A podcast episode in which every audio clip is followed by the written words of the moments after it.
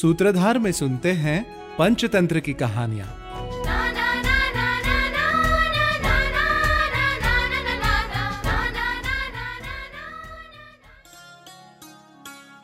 अतितृष्णा ना कर्तव्या, तृष्णा नैव परित्यजेत। अतितृष्णा विभूतस्य शिखा भवती मस्तके। अर्थात, लोभ सोडून देणं शक्य नाही, परंतु अतिलोभही उचित नाही. अतिलोभी माणसाच्या डोक्यावर शेंडी उगवून येते. सूत्रधारमध्ये ऐकूया पंचतंत्रातली कथा लोभी गिधाड. एकदा एक शिकारी घनदाट जंगलात शिकार करायला गेला. तेवढ्यात त्याची नजर एका काळ्या भोर रानडुकरावर पडली. शिकाऱ्याने आपल्या बाणाने त्याच्यावर हल्ला केला. जखमी डुक्करही वळले आणि शिकाऱ्याच्या छातीमध्ये त्याने आपली शिंगे घुसवली. अशा रीतीने रानडुकराचा बाण लागल्यामुळे मृत्यू झाला आणि शिकारीही रानडुकराच्या शिंगाच्या वाराने मरण पावला.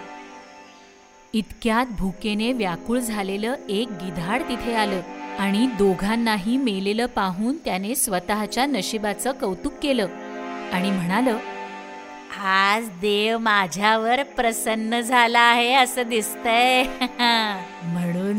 तर न मागता न भटकंती करता इतकं अन्न मला मिळालं. आणि मग गिधाडाने विचार केला आता मला हे अन्न नीट पुरवून पुरवून खाल्लं पाहिजे. ज्यामुळे माझी गाडी यावरच जास्त काळ चालेल आणि मला अन्नाच्या शोधात जास्त भटकावं लागणार नाही. तेव्हा मी या शिकाऱ्याच्या धनुष्याला जोडलेली ही दोरी खाऊनच माझी भूक भागवतो. असा विचार करून गिधाड धनुष्याची दोरी तोंडात घालून खाणार. एवढ्या ताणल्यामुळे ती दोरी तुटली आणि धनुष्याचा वरचा भाग गिधाडाच्या छातीत घुसला.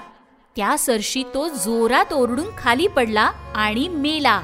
तात्पर्य आपण गोष्टीत पाहिलं की लोभी गिधाड डुक्कर मिळूनही समाधानी झालं नाही आणि लोभापायी ते धनुष्याची दोरी खाण्याच्या प्रयत्नात मेलं. जर त्याने लोभ न करता डुकराचं मांस खाल्लं असतं तर तो अनेक दिवस स्वतःचं पोट भरू शकला असता.